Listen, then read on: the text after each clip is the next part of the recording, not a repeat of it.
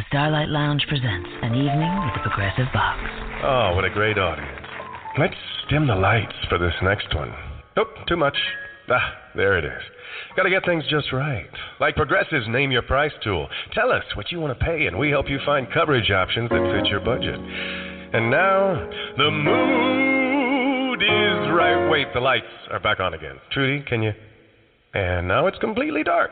Progressive Casualty Insurance Company and Affiliates. Price and coverage match limited by state law.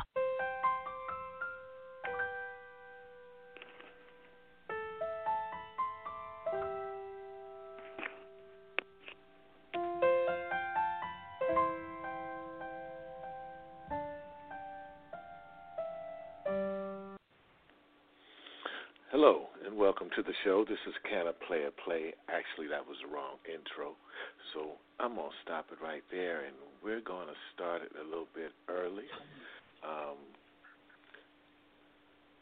Matthew, are you with us? I am here, sir, and I'm laughing. Why are you laughing at me? Because we haven't been on the air 30 seconds already. You messed something up. Well, what can I say, man? You know, what can I say? I thought that music didn't sound like you. I thought, wait a minute, I'm hooked up to the wrong show here, maybe. Well, no, I want to start with Praise Master G, of course, which is my normal thing, but for some reason my finger pushed the wrong button. Anyway, you know, usually I'm brilliant and perfect any other day, but every now and then, you know, I tend to... I don't know about perfect, but I know you're brilliant, so you got named the most brilliant questioner of the century last week. And you're probably still basking in the glow of that affirmation. I am, and I'm gonna see if I can get a two. I'm gonna see if I can get a twofer too. You know what a twofer is? I know it is two in a row. Okay, I'm gonna see if I can get a twofer today. Well, we're gonna try. We're gonna try. Who do we have the pleasure of? We have Michele Glaser. Michele, you with us? Michele? Hello. Yes, I'm here. Hi. Hi. Welcome. Well, I'm thrilled to be here. Well, not really there, but on the phone. Well, you're here. I'm Michele, here. I'm going to give just a little bit of information about you, and then Lamont and I've got about 100 questions for you, and Lamont has some definitely brilliant ones. He's got some brilliant questions for you. But I just want to give you a quick introduction here. Did I say your name right? Is it Glaser? Yes, it's Glaser. Okay, we have Michele Glaser, who grew up in New York and only recently moved to Florida, and she pursued a degree in social work and with a concentration on addiction. She has a master's in education and social work, and she is also a certified alcohol and substance abuse counselor, and is currently pursuing her Ph.D. in social work with a specialty in addiction, which is a pretty serious kind of Ph.D. Michele is currently a therapist at Singer Island Treatment Center in West Palm Beach, Florida. Michele, we are really happy to have you today, and I know we're going to be talking about addiction and the family. And we've got a lot of questions for you, but our surviving addiction as a family is really what we're going to have kind of a positive take on that. I have had a lot of families that I've worked with over the years who struggle with family members having addiction, and Lamont and I know that it's a very, very big issue all over this country. And so we're really happy that we have you here, and we're going to ask you some questions about it, and please feel free to, if people are listening in, please feel free to call us. Lamont, could you tell them the call-in number again, please? 646-929-2870. Press number 1 on your phone. Let us know you're there, and we'll be glad to have you join in. So I'd like to start with one question, Michele, and then we can just take off. And we're talking about families and addiction, and I know a lot of times people see the addict as the person with the problem or the issue, but you guys, and I think a lot of people think it's important for families to be involved in the recovery process. Could you say a little bit about that, just to get you started? Sure, absolutely. So I absolutely think that, one, the addict or alcoholic as an individualized patient, if they're, you know, no one is, you know, roaming this world by themselves. There's family, friends, spouses, you know, coworkers, whomever mm-hmm. you come into contact with on your everyday life can and will be affected by the addiction. Therefore, with only one person changing, the behaviors of the entire family or the entire community will be shifted in a negative light. So if I'm taking care of not just, but the drug addict or alcoholic, and I can't touch base with the parents, or parents don't want to be involved, or girlfriend, boyfriend, whatever it is, I get hesitant on sending them home to. It's like a hostile environment. It's almost toxic, mm-hmm. and it just makes me very nervous when I don't have people on board with me. It's really important for support for the family as well as the individual. Yeah. Mhm. Well, what do you think? Are families sometimes resistant to that idea? Of course, yeah. So there's, you know, a plethora of different ways that families can and will handle it. The extreme would be, this is, you know, fix my kid. I can't do this. Mm-hmm. This is not my problem. This is their problem. Then you have families that are over-involved, helicopter parents, and they're not even my parents, and, you know, I'm getting phone calls 10:30 at night. Oh, he didn't call me. Is he okay? Did he take his medicine? Did he sleep well? Stuff like that. So there's very large extremes to that. What I like to find somewhere in the middle, some, you know, compromise, let's say. So it's crucial to anybody's functioning. So if I can, you know, help in any way to make it an easier transition, let's say, I will do whatever it takes, because it's really just imperative. Let's say that we have a family and there's a late teen or early 20s child who's the addict. How do you like for a family to be involved with that? If it was like your perfect environment or perfect response, what would that look like? So perfect response would be, one, to, if they're not, let's say, in the state of Florida, and I would definitely make a phone call by myself first to the family members, just to see. Sometimes it's a different side of the story. Sometimes the kid is saying, oh, my parents are X, Y, and Z, and then the parents are saying, absolutely not. That's completely false. He's telling you absolute lies. So I have to see both, or however many sides of the story, so I can sort of analyze the truth in all of it. And even if I can't find the actual truth, some sort of bottom line where we can start a foundation and move forward from that. Mm. And in that situation alone, a perfect situation, I'd have parents on board, I have boyfriends, you know, husband, wives, kids, whatever it was. If I can get them to Florida for a family session or a family weekend or some sort of impactful way, be able to share what has gone on, what has it been like for them as an individual. It always has to be the I person. You can't, well, he did this and she did. No, I'm not interested. Mm-hmm. I want to know how their behavior made them feel, them react, them behave, and then we can work through that. But I need everyone to be concentrating on their behaviors in this, because I can tell you the absolute truth is that if someone's a drug addict, there's not anybody's fault, but the person who chose to use the drugs has to take their own responsibility for that. However, how it's handled can be adjusted to fit the scope of how it works out. Okay. So it's really, really important. So if I'm the addict, I have to finally come down to, I'm responsible for what I do with my behavior, even if my family is screwed up beyond belief. Yeah, basically. That's real tough. I gave you the G verdict. Go ahead, Milan. I was just going to say, aren't those the same people that feel like they can handle it, that it's really not a problem? Yes, absolutely. Not everyone, this is a generalization. So a lot of times you'll find people like, they don't want the people around them involved, because this is my problem, I'm going to deal with it, I'm going to get better, I'm going to go back, everything's going to be fine. I have a client right now who's doing doing stuff like that. And the fact is that if you change you and your surroundings don't change, you're going to clash. It's not going to work. Everyone has to adjust behaviors.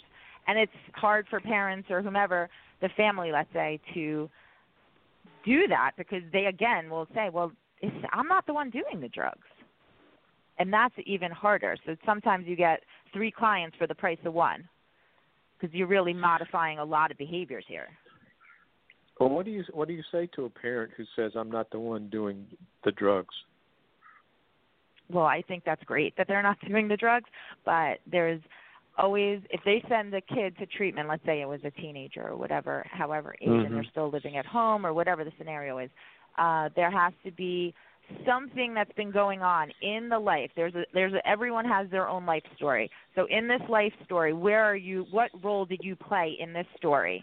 And not to blame or to fault, but to be able to problem solve, completely solution focused. Uh-huh. And sometimes nothing happened. What if you had an amazing childhood? You were surrounded by love and affection and family, but sometimes things happen, and you people don't know how to handle certain things, so you're going to self-medicate. And some people self-medicate with drugs and or alcohol. Some people self-medicate with, relationships, codependent relationship, whatever it is. There's always a core to all of this. And my job technically is, can I find the core? If I find the core, let's sort of reevaluate how this happened, and let's see if we can look at it differently. So you can medicate yourself through therapy, through talk therapy versus drugs or alcohol. Family, Michele, as well. Let me ask you a question. What do you think about the parents that are enabling? The ones that feel like, well, I know my kids are doing drugs, but if they're going to do drugs anyway, I would prefer them doing them at home rather than in the street somewhere. Right. So that happens so often that sometimes I'm just thinking, when I grew up, there was a house that the parents were okay with drinking alcohol because they were home and their kid didn't have to get behind, a car and no one was driving or whatever it was. And somehow that was like the cool house. Yet at the same time, it was almost promoting that. Therefore, so people in high school thought that was cool. After the fact, that's not cool. I mean, the idea is not to say, you know what, it's okay as long as it's under my roof, because I promise this, that alcohol is not the only thing that's going to be done under that roof. And where the lines get crossed, there's absolutely blurred lines there. If there's no rules, boundaries, regulations, some sort of setting where you can say, you know what, I'm the parent and we need to discuss this. If you're going to drink, we have to figure out how we can handle it. To sort of like co-sign it is reckless in my opinion. Mm-hmm. Right. But you said there's a ton of parents who do that, a ton, and they think, oh, well, I knew he was going to do heroin, and he stole my earrings once before, so I knew if I gave him $50, at least I wouldn't have to miss jewelry. That was like 2 weeks ago, and Mom said that to me.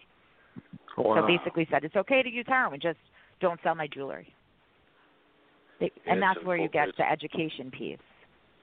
It's unfortunate because I know some people, too, that one child was stealing the parents' jewelry and going and selling it for drugs, and another child, the brother of the same, went and bought the jewelry back, and it was like a repeat thing. One would go steal from the parent and sell it for drugs, and the other child would go buy it back from the dope dealer. And that went on for a while until the one brother said, listen, told the parent, if you allow your child to steal it again from you, it's just gone. They're not going to, go retrieve it again. Right. That's totally goes right into the codependency piece there. I mean, there's no accountability and there's a cause and effect, and by you selling, let's say, the jewelry and getting the drugs and then the jewelry miraculously coming back, it's basically saying you can keep doing this, I'll keep getting it. There's no reason to stop because it's okay in that house. Right. And it's sad. That's terrible. I think we have another caller. Let me see who this may be.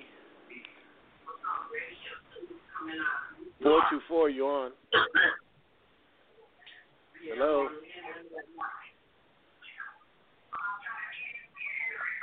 guess they accidentally pressed one. I hear a lot of background noise. Anyway, I'm sorry. That's okay.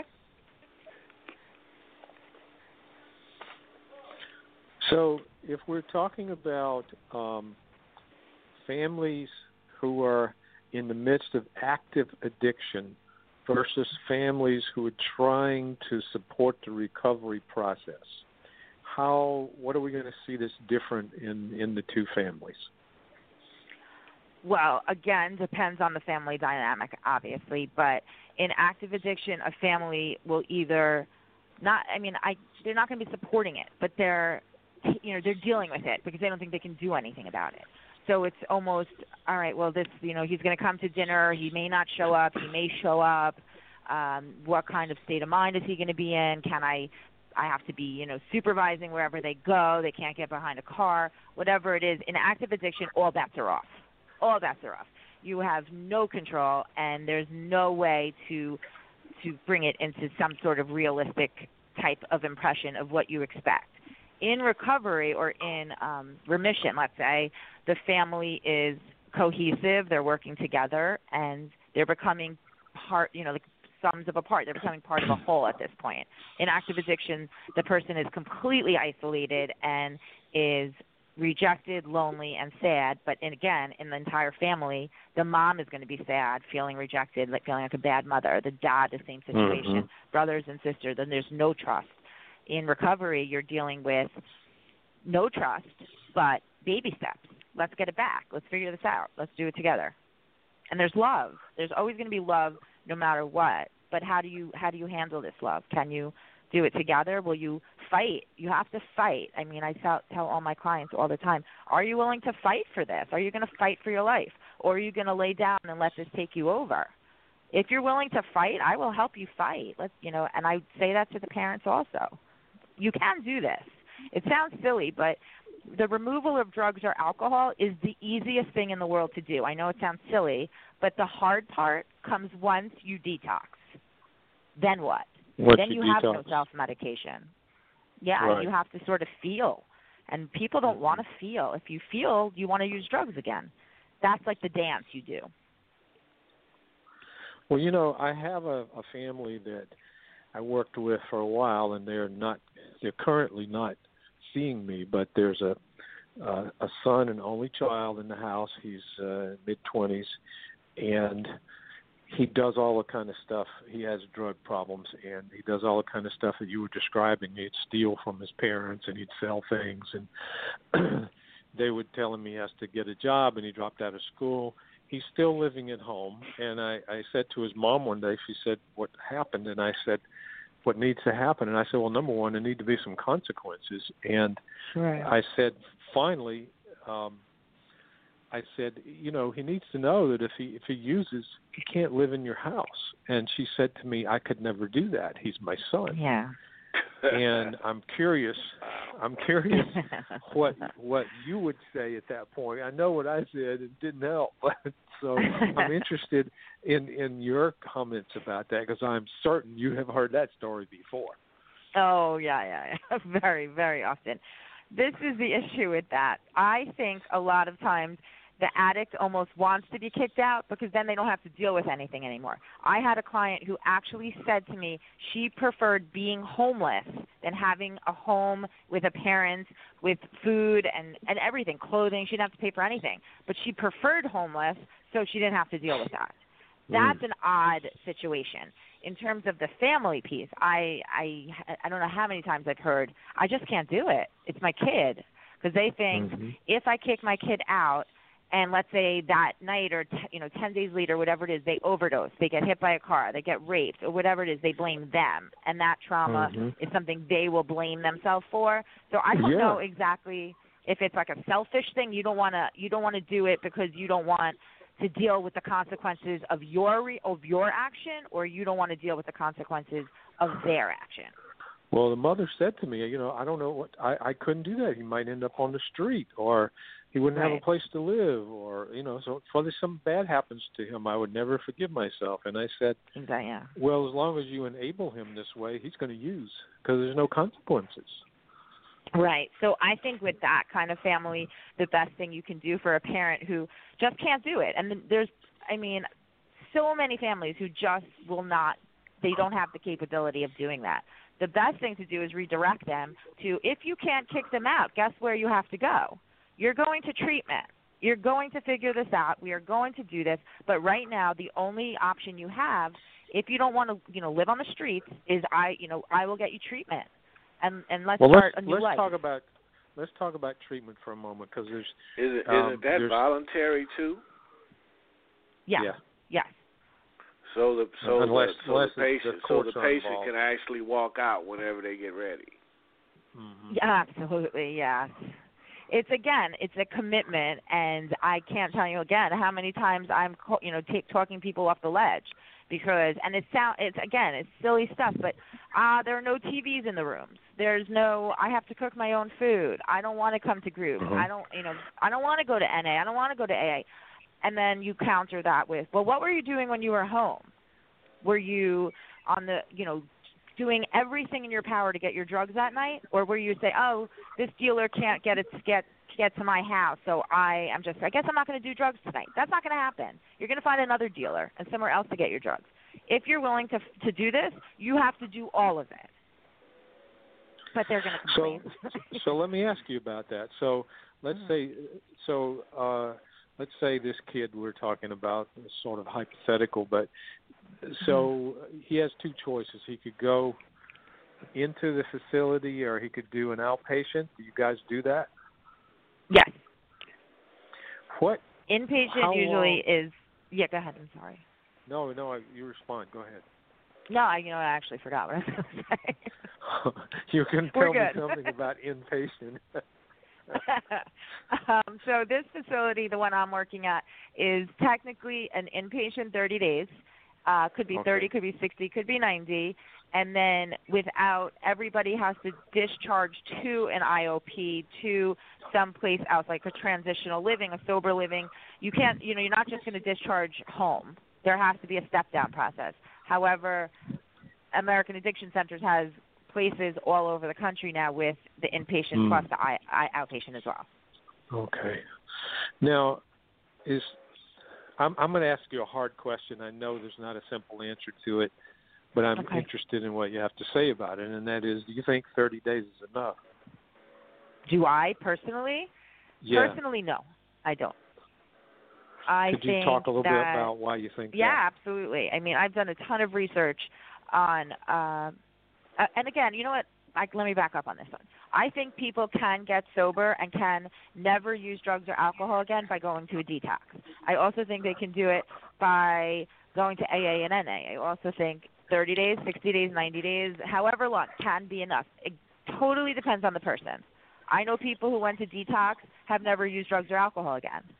I know people who needed 90-plus days to get the information and sort of absorb it. Totally an individualized program. It's just you can't pigeonhole it, but I personally think minimum should probably be between, let's say, 30 and 45. That's how I think. And after the initial 30 to 45, do you guys usually recommend that there's a outpatient follow-up program? What do you suggest for people? Always. And how is the family involved in that? I'm interested in that. So in the 30-day, where I am, the 30-day treatment, every month, every third week of the month, there's something called family weekend. So you will come in on a Friday, and you have all day Friday, all day Saturday of family work. Individuals do an individual or two sessions with the therapist, but then it's groups, other families involved as well. You hear other people's stories. In an outpatient program, there's intensive outpatient or IOP or outpatient OP. Intensive is 4 days a week versus outpatient being 3 days a week. The family can be as involved as possible. It's not a requirement. It's never a requirement for a family to be involved. It's very, very highly looked good upon if you do that. Michele, have you ever had the pleasure of treating a client that was an alcoholic and his family members were alcoholics also? Yes.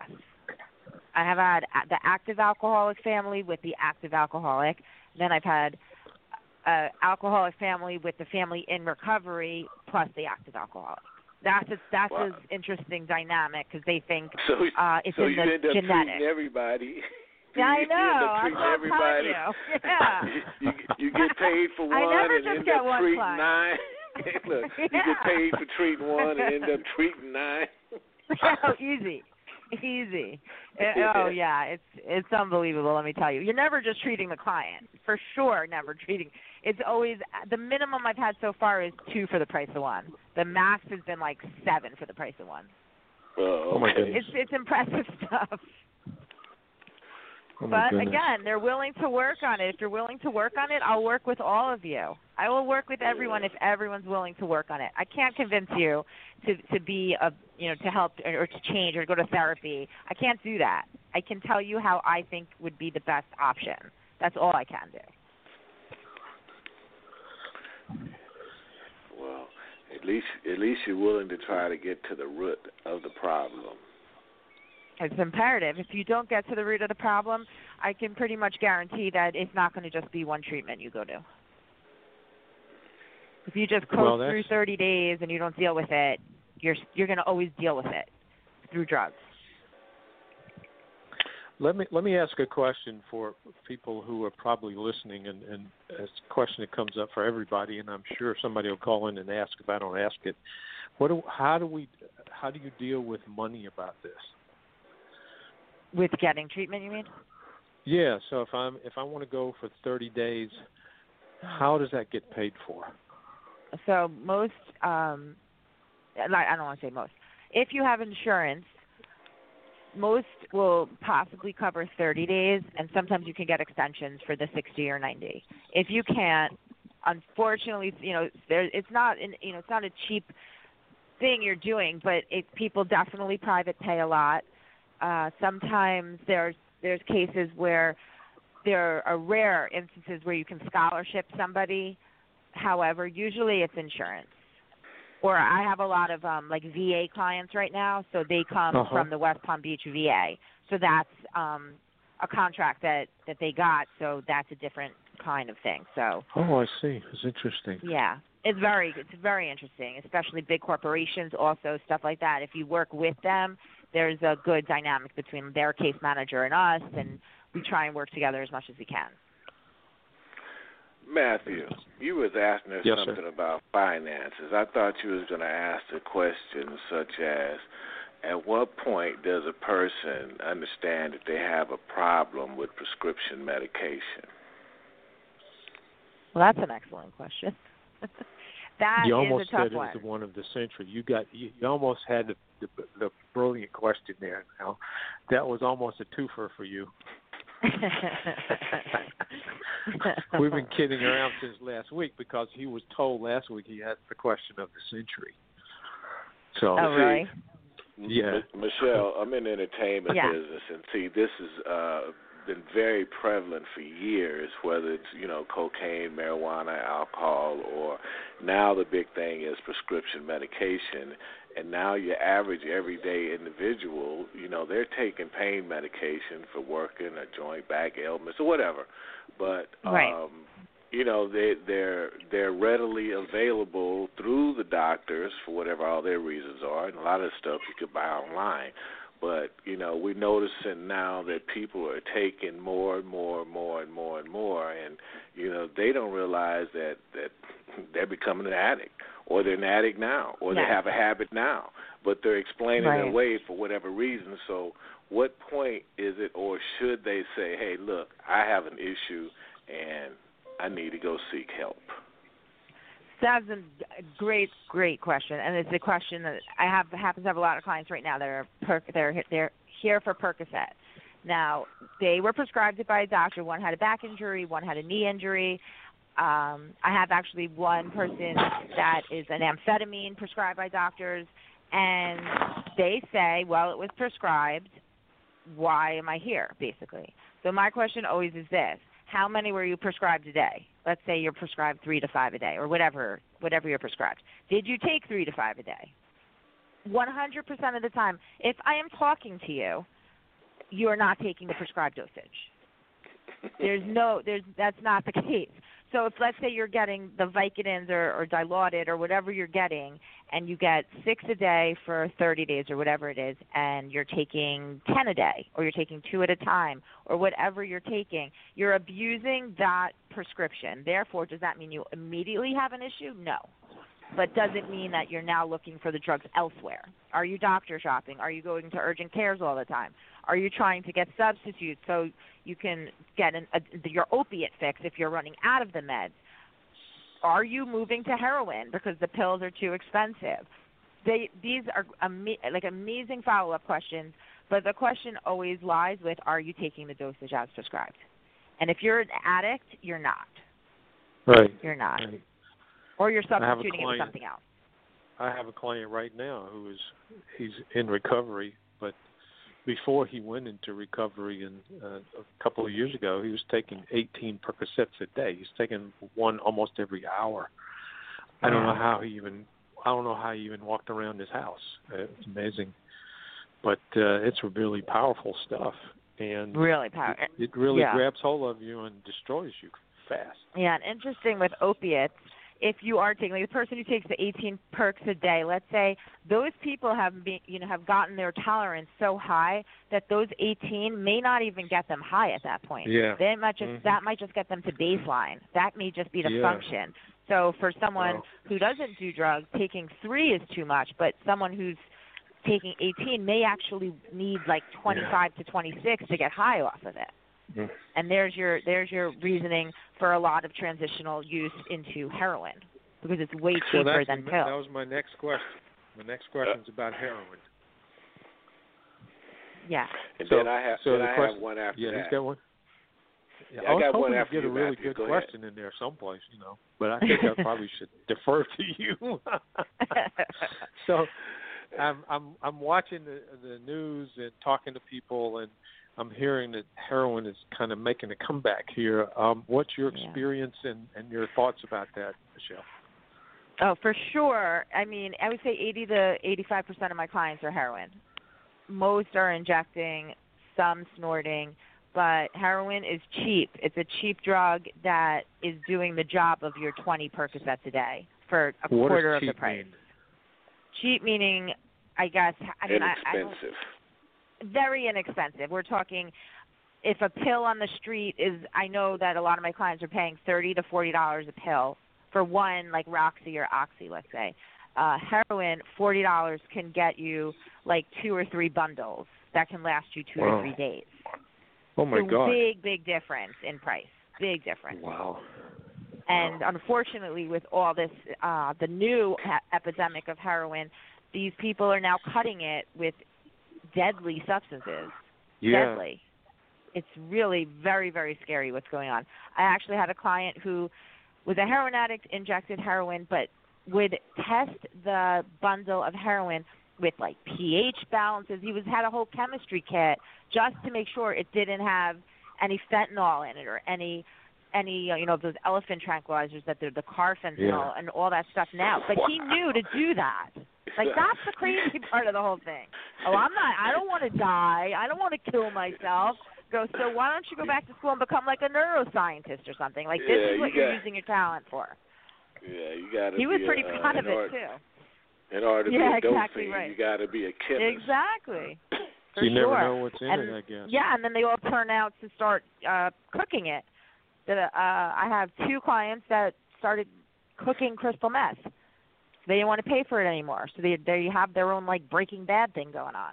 Oh my God. So and this way it's cheap. And for them, a trigger was Publix, going to a supermarket. They couldn't go in because they got a lot of their supplies there. Wow. Yeah. Let me ask you a crazy question, Michele. I know this very, very, very, very famous music celebrity that's been doing cocaine for 50-something years. If he stopped doing cocaine, will his heart stop? No. Cocaine does not have any physical withdrawal symptoms. So you can do cocaine, I don't know, say every day for 2 years and then stop for 3 weeks and nothing will happen. You can actually have a heart attack from too much coke, though. because your heart rate is speeding up so fast and your blood pressure goes so high that that's why a lot of people are now, they mix the cocaine with heroin, because cocaine is the upper, heroin is the downer, and even alcohol is the downer, and it balances it out. So you can do more and more and more, but it will not. No, your heart will not stop from that. Well, isn't cocaine like some other drugs too, that more you take, the more you need? Sure. Well, every drug really is like that. So cocaine so this person he's talking about has been doing it for 50 years. Yeah. So that's kind of like different. That's more mental. Yeah, it's kind of like the inside industry joke, Matthew. This guy's been doing it so long, people say, well, dog, if he just stopped one day, he probably would die, because that's become his regular diet for 50-something years. It's a good point. I mean, but no, you're not going to die from not using drugs. I mean, that would be interesting change in scenery, let me tell you, because then I'll have people saying, well, if I quit, maybe I'll die. Like, that's not going to happen. What can happen is your body sort of gets used to that speedy feeling, that walking around, the pacing, the talking fast, whatever it is. But if you're not on it, no, you'll be very depressed, very anxious, very sad, very lonely, because cocaine specifically is absolute mental, all mental stuff that happens. Yes, you need to use more because you will come down faster. But if you use it at day 1 versus day 50, you're always going to look for the first high, your first line, your first injection, your first smoke, whatever it is. You're always chasing that first high that you'll never get. You'll never get that. So I wonder when they used to put it in Coca-Cola back in the day, when did they start realizing that everybody was walking around kind of fast and talking fast? Right. I don't know, but it's true, right? That's that always like surprised me that you can get Coca-Cola with Coke in it, but there's the addictive thing is just the fact that you want it. It's not because you physically need it. It's because mentally you need it. It's different than like an opiate or it's totally different than that. Yeah, the body's not screaming for it. Right. It's your mind calling out for it. Exactly. And to me, cocaine or the uppers are very difficult to help people with, because because they don't want to stop because of the mental stuff, the behavior changing, whatever it is, the heroin, the opiate people. Once they detox, of course they want to still use, but they're not craving it. You're craving the coke. It's like draws you in. It's very powerful. Well, doesn't caffeine have that same similar effect? It can, for sure. I mean, there's definitely people who go to rehab who end up drinking an enormous amount of coffee just to get that shaky feeling, when your hands are shaking, when you can't sit still. Wow. So, yeah, they have that too. It's what you do with it. A person's not going to have to drink 400 cups of coffee, but you will if you want to feel like you're on speed. I mean, it's all what you want to do with it. Wow. I was addicted to coffee once upon a time, so, that's why I asked that. Do you not drink it anymore? No, I had got to the point where I was ordering coffee from all over the world. I had just kind of went off the deep end. To see what you had, like a gourmet coffee addiction there? Well, because I just wanted to know. Everybody said, well, this is some good coffee, or this is the best coffee, but your best might not be the best. So I went on this mission to find out what was the best in the world. So, well, how much were you drinking per day? So I think. Yeah, that's the next question. Were you like taking baths in it, or you were like shooting it up, or what were you doing? Oh, how much were you drinking? Well, I found out that I have somewhat of an addictive personality, so I found out that the first thing for me to do is not like something, because I end up going on the deep end with it. Same thing I did, with my fishing poles, I found out that I like deep-sea fishing. I started out with one pole, now I got 100 poles, stuff like that. Oh, yeah, boy. There you go. I guess I'm glad. I figured out I have an issue like that, so I just tried not to like something, because if I really, really like it, then I'm in trouble. That's going to be difficult. I guess I'm lucky you don't like me that much then, huh? Aw, yeah, well, you know, people get hooked on different things. It could be food, it could be shoes, it could be whatever their hobby is. You know, you get hooked on things. I see. Yeah, well, then you can use that. I like things too. See, there she knows. That doesn't mean you're addicted to it. Yeah, Michele knows what's up. I know a lot of women. But just because you like coffee from around the world doesn't mean you're addicted to coffee. You may just be addicted to the idea of finding the best thing ever.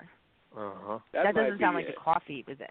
Yeah, it sounds like you're like, I need the best. I want the best. Well, he never answered the question. But it did start messing with my stomach, so the doctor told me it was messing with my nervous system. Yeah, but you never answered the question. What was the question? What was the question, sir? I asked you the question like twice. You didn't answer it. We all forgot. The question was, how much coffee did you drink per day? Oh, it wasn't a lot. You know, it was maybe 2 big cups a day. Oh, that's not bad. I mean, it depends how big it's big. That's good for you. Was it the biggest cup in the world? No, it wasn't the biggest cup. Well, the recent research about coffee says, generally speaking, it's pretty good for you. But I don't know if you drink in 10 moderation. Or 12 cups a day is not so good, yeah. Anything in moderation, except, obviously, the drugs and alcohol. But coffee in moderation, sure. I mean, if you can't sleep at night, I wouldn't recommend coffee. It's a good accident. I would figure that much out. I would like to go back to the family and addiction there for a moment, because I think it's an important topic. And I know in my family, my oldest stepdaughter is a recovering heroin addict, and she's been clean for probably about 12 or 13 years now. And before that, it was about 10 years of as bad as it gets, really as bad as it gets, on the street, disappearing. And I was thinking about what you're talking about what they cut it with now. At least once, and while she was using, she told me that she overdosed on purpose. Because she was trying to commit suicide. Yeah. And whoever sold it to her had cut it too much, and she just ended up sleeping for 2 days, thank God. Yeah, exactly. But she finally went into treatment here in South Florida and stayed in a treatment center for I think it was finally up to 6 months. Right. And finally got clean, and thank God for the last 13 years she's been not using. And that's amazing. I think it is kind of a miracle story, I think. Absolutely. And we went through all kinds of terror with it. You know, she's my stepdaughter, so she wasn't my blood daughter, but I really do care about her. And her mother was, you know, we never knew when the phone rang if it meant that we were going to get a call she was dead. Yes, and that's a big fear, obviously. It was a long, terrible kind of thing. But I have a client who OD'd 11 times. Oh my God. She thinks that's like funny or fun or something, like a good story. You know what? She never once in all those 11 times wasn't trying to kill herself. She really wasn't. But interestingly enough, the people who have needed the Narcan shot, those people are always looking, the second they get up, they're always looking for the heroin again, because they made it. They lived. Obviously, they're invincible. Again, with the mental stuff. Yeah, it's really scary. And it's so they're so serious about it as well.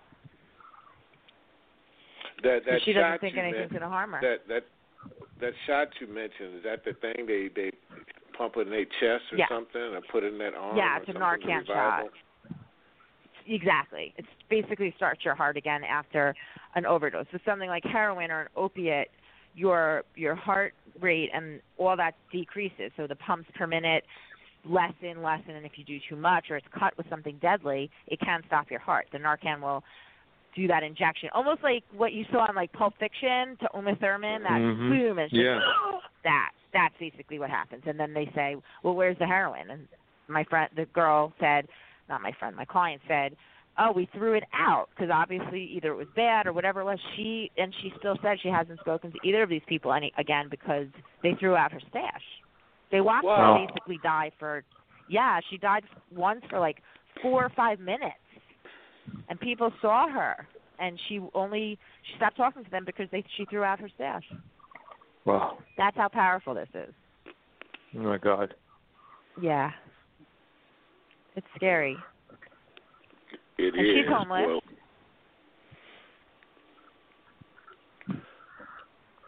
seems like when it comes to people, relationship, and drugs usually win. Drugs will always win unless you get help. It will always win. Because for some reason in their head or in whomever's head, it's you're medicating yourself. So you're supposed to take Tylenol for a headache. But you know what? If I take 2 Vicodins, I'm going to feel way better than 2 Tylenols. Then it becomes 4 Vicodins, 6 Vicodins. If you're not willing to, again, fight, no one can fight for this for you. Nobody can do it. Your family can't. Nobody. Excuse me. You have to want it.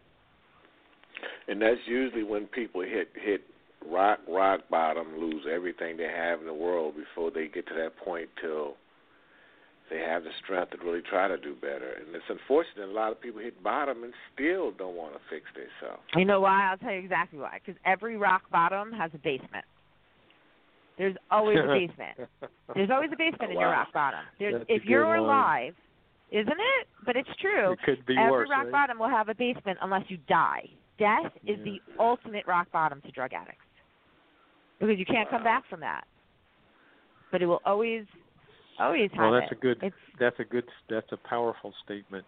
Yeah, wasn't it though? I never thought about that. I always hear hit the bottom, but hell, I never thought about even the bottom got a basement. Hell yeah, it does. Well, if you're alive, I guess there is one. Something worse could happen. There's the next time. So I know it's ultimately maybe still a mystery, but Michele, what do you think? What do you think brings a person to the point where they finally say, "Okay, I got to turn around, go in another direction here"? So, with my clients, on day one, I look at them and I say, "Are you done with drugs? Are you done?" And so far, nobody is done on day one. They're not ready to be done because they want them still. But on day 30, day 60, day 90, I'll ask the same exact question. Are you done? And without hesitation, most of my clients say yes.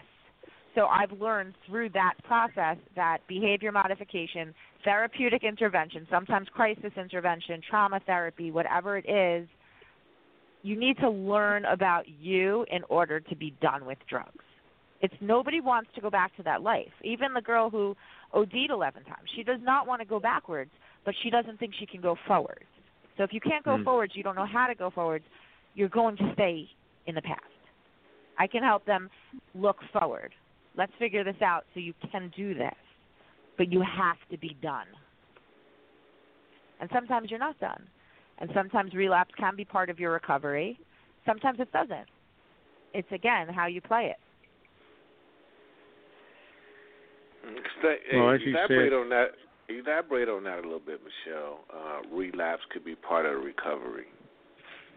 So sometimes people will leave treatment and, all right, so let's say there's a guy who has heroin or whatever the drug of choice is. I don't really want to do this again. They have legal stuff. Their probation officer is drug testing them every 2 weeks or whatever the scenario is. And then they get off probation. So in their head, they're free. So technically, they can do whatever they want. They have to have in their brain, I don't want to do it. But sometimes you do, and sometimes they want to try it again. Sometimes that one try can kill you because let's say you're doing 3 bundles a day, and then you are sober for 60, 90 days, and you do 3 bundles again. You're going to overdose because your body isn't used to that tolerance again. So relapse sometimes has in some people's stories are part of it because it's part of the journey of look where it took me so fast. I got back to, let's say, the basement of rock bottom real fast, and I don't want to go back there. Some people need to test it. Can I really? Okay, perfect example. Someone's a cocaine addict. They stop using cocaine, but they have a drink, a glass of wine at dinner. then that turns into, oh, well, I had one glass of wine, I was fine. 2 weeks later, all right, let me try a glass and a half, 2 glasses of wine. By the time you're at 2 glasses of wine, even if you don't like the taste of alcohol, your inhibitions have lowered so much that 100% of the time, your next phone call is to get cocaine. Wow. There's your, cyclical way. I don't care what the drug of choice is. It'll never be as good as your drug of choice. Some people do weed, and if they smoke weed again, their inhibitions are lowered, and, oh, well, if I could do this, then I could try heroin next time. And you fall right back into it. But then it's a journey, and sometimes that relapse can say, oh, my God, I can't do this again, and then you move forward. Oh, okay. But it's the realization, basically. Which all boils back down to the person that one has to want to change in order for it to be successful. Always goes back to that. Yes. No one can. I mean, there's so many people that I have parents, oh, my God, if I could take their pain, if I could take this away from them, you know what? Or if there was a magic pill you can take. And if there was, I'm sure many people would want it. But if you don't want to get sober, you're not going to get sober. You're not. No one will convince you otherwise. You really have to want it. You have to want it. Want it. I'm sorry. So it sounds, I know we've been talking about drugs today. You guys also help people in recovery from alcohol? Oh, yeah, of course. Well, we don't discriminate with drugs or alcohol. All are welcome. Okay. Do you see a difference in the psychology of people who are alcoholics from drug addicts? Well, yes. I mean, it depends. Let's go backwards because, let's say, prescription drugs and alcohol are legal. Illegal drugs, so I have a client who's an alcoholic, but he doesn't want to go to an NA meeting because he can't identify with the stories, or he's not as bad as a heroin addict because he doesn't do illegal drugs. There's your, rationalization there. So in AA or NA, they'll say a drug is a drug. It doesn't matter what it is. But the mental piece and the psychological piece will dictate how you react to all of that. If you go to an AA meeting and you're a heroin addict and you say, hi, I'm X, I'm an addict, they want you to say addict alcoholic. Even if you say, I don't really like to drink, it's how you do it. It's the legality versus illegality of it that will make the alcoholic say, well, I'm not doing – it's not as bad. So they minimize it. And let me tell you, alcoholics will absolutely, it doesn't matter the legal status of any of these drugs, it will take you deep, dark into the depths of hell, and you will desperately want to get out, and you'll take help from an NA person or an AA person. Does not matter. If someone puts their hand out and you want help, grab it and hope they can help you. But, yes, there's a big difference. So... you're saying that heroin is on the rise right now? It's been for a while now. So, but right now they're cutting it with really dangerous things, the horse tranquilizers, the elephant tranquilizers. And what's your opinion about why? Why they're being cut? Oh, yeah. Because supposedly you get a better or a faster high from it, and if you get a faster high, then you're going to get more. So drug dealers are cutting it with that. So that they have, let's say, the best product, sort of like the best coffee. That's different. No, I that makes sense. So they run they're willing to pay the price of the word getting around that it's dangerous. People are dying because I guess people think it's not going to happen to me. Exactly right. And then there's actually one strain that just came out that the first responders, the EMTs, whomever is trying to Narcan them, have to put double gloves on because whatever is in this drug, the size of a grain of salt, if it touches somebody else's skin, can be toxic. My God. Yeah, that's the newest one lately. I just read about that about a week and a half ago. It just blew my mind that it's not even the person, it's the person helping them that actually can get sick. Wow. Yeah, so that's pretty intense what that's going on. And I think that's the carfentanil. That's pretty new that they're cutting the heroin with. Wow. I don't know how you could cut if it was a grain. I mean, it sounds like I have no idea. They figure out stuff. There. Yeah. Right. Well, cocaine is cut a lot with laxatives because people know cocaine, and then you're going to go. You have to use the bathroom. So if you don't have to use the bathroom, it's not good cocaine. Let's say that's generalization. So now people cut it with laxatives, even if it's bad. Okay. So let's say if a family has a member who is pretty clearly in trouble with addiction, and that person is at that state of saying, you know, don't bother me, I don't have a problem, what kind of recommendations do you have for the family who's in that situation? I am a huge proponent of the Al-Anon or Nar-Anon or even private therapy, because sometimes you can't save someone else. You're going to have to save yourself. And if the family member is – if you have an active drug addict in your house, your concentration is very on are they okay? Are they using? Are they high? What's going on? Are they dead? Are they alive? And guess what else falls apart? Your job falls apart. Your family will fall apart. Your life will start to disintegrate because your concentration is strictly on the addict. However, for parents, I can't just worry about me. I have to help my kid. Again, problem solving. But what if your kid is so resistant and there's so much pushback? You have to do you.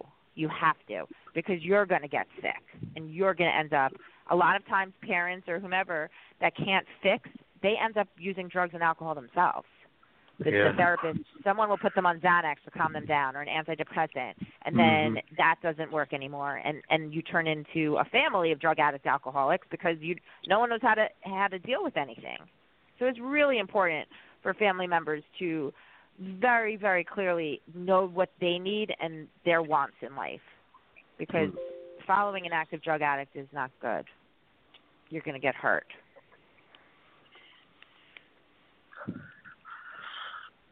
Lamont, are we close to the end here where we need to give Michele a chance to talk about what she's doing and do a little ad for herself? Yeah, we got a couple of minutes. Yep. So what do you want me to do? I sort of was listening. What we thought we'd like to do at the end of the program is to give you an opportunity to tell people about your center and how they can get in contact with you or the center if they have a need for what we're talking about today. And, how do people reach you if they have a problem, they want some help? Okay, so absolutely. And if they're going to bring 9 people, Michele, to let you know up front. I'll give them another therapist. That's all right. We've got plenty. So basically the company, the corporation is called American Addiction Centers, and they're all over. There's Palm Beach. There's Vegas. It's all over the world. The website is www.americanaddictioncenters.org. My phone number, if anyone needs to talk or anything like that, is 561-221-0256. If there's any recommendations or any referrals I can offer or help people with, it's absolutely my pleasure to help anybody in need, because this is such a critical issue that needs to be addressed by everybody.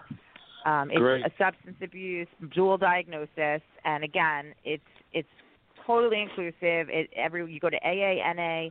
The time spans is really pending on how much time they actually need and can deal with. But moving forward, if anybody, again, has any questions or anything, those are my contact information that I just said.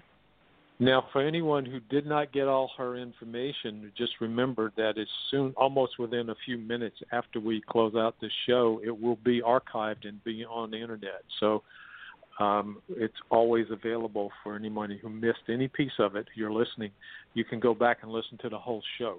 Did I get that right, Lamont? Yeah. Got it right. It'll be available on all your iTunes, podcasts, Spreaker. You can get it from worldmovement.com, the website right on the front. The links are there. Blog Talk Radio, the links are there. just Google the show, kind of play a play, and you could put Michelle's name in there, and the show will pop up for you. And like Matthew said, the show will be available in a couple minutes worldwide, and you could replay and hear the whole show in its entirety. And we'd like to thank you, Michele, and our listeners. Yes. And definitely come back next week, 2:30, same time, and you can hear your guy, Matthew Anderson, and yours truly. And thank you so much, and we'll see y'all next week.